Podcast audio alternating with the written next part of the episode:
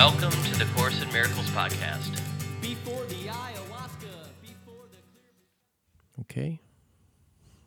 Course in Miracles podcast. We are in a new um uh, a new umbrella. We are under a new umbrella or a new heading. It's called "What is a Miracle." So, just to uh, just to recap, we had what is forgiveness, 10 lessons. What is salvation, 10 lessons. What is the world, 10 lessons. What is sin, 10 lessons. What is the body, 10 lessons. What is the Christ, 10 lessons.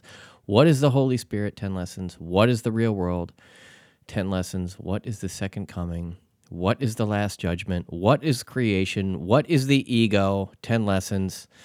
And now what is a miracle? So let's find out what a miracle is. I'm going to I'm going to read these five paragraphs then I'm going to do lesson 341.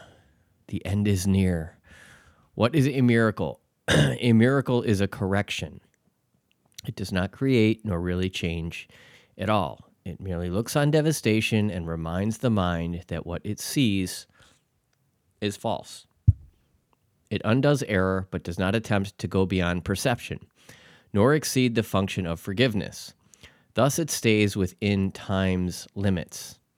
Yet it paves the way for the return of timelessness and love's awakening, for fear must slip away under the gentle remedy it brings. I don't know about you, but I am ready for the era of timelessness. So the miracle works within time, in other words. So, you know, the miracle would look on the horror of Ga- of you know what's happening in Gaza and just not acknowledge the horror. Not to suggest that it's uh, not compassionate or anything like that.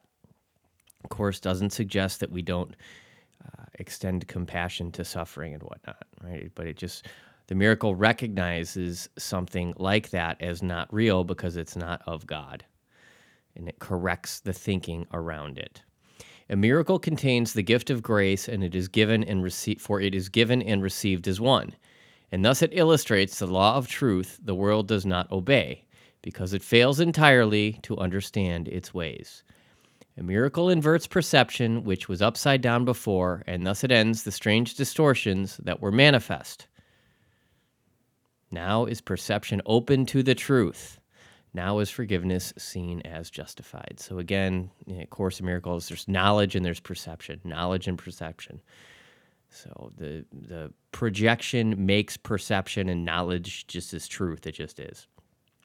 Forgiveness is the home of miracles. The eyes of Christ deliver them to all they look upon in mercy and in love. Perception stands corrected in his sight, and what was meant to curse has come to bless. Each lily of forgiveness offers all the world the silent miracle of love. Here's the lilies again. I love the lilies. Each lily of forgiveness offers all the world the silent miracle of love. And each is laid before the Word of God upon the universal altar to Creator and creation in the light of perfect purity and endless joy. Wow upon the universal altar to creator and creation in the light of perfect purity and endless joy. This stuff's like poetry. The miracle is taken first on faith because to ask for it implies the mind has been made ready to conceive of what it cannot see and does not understand. So, in other words, I don't know what the heck is going on here, God. Would you please just take it over? And I'm just going to trust that you will. Right? And and my mind is ready. This is exactly what happens in recovery. The mind becomes ready to conceive of what it cannot see and does not understand. That's that's how people recover. That is how people have spiritual awakenings and and and move beyond their addictions. Yet faith will bring its witness to show that what is rested on is really there and thus the miracle will justify your faith in it and show it rested on a world more real than what you saw before a world redeemed from what you thought was there Miracles fall like drops of healing rain from heaven on a dry and dusty world where starved and thirsty creatures come to die. Wow. Now they have water. Now the world is green. And everywhere the signs of life spring up to show that what is born can never die, for what has life has immortality. Wow, that might be my favorite section, passage in the entire book. Miracles fall like drops of healing rain from heaven on a dry and dusty world where starved and thirsty creatures come to die. Now they have water. Now the world is green.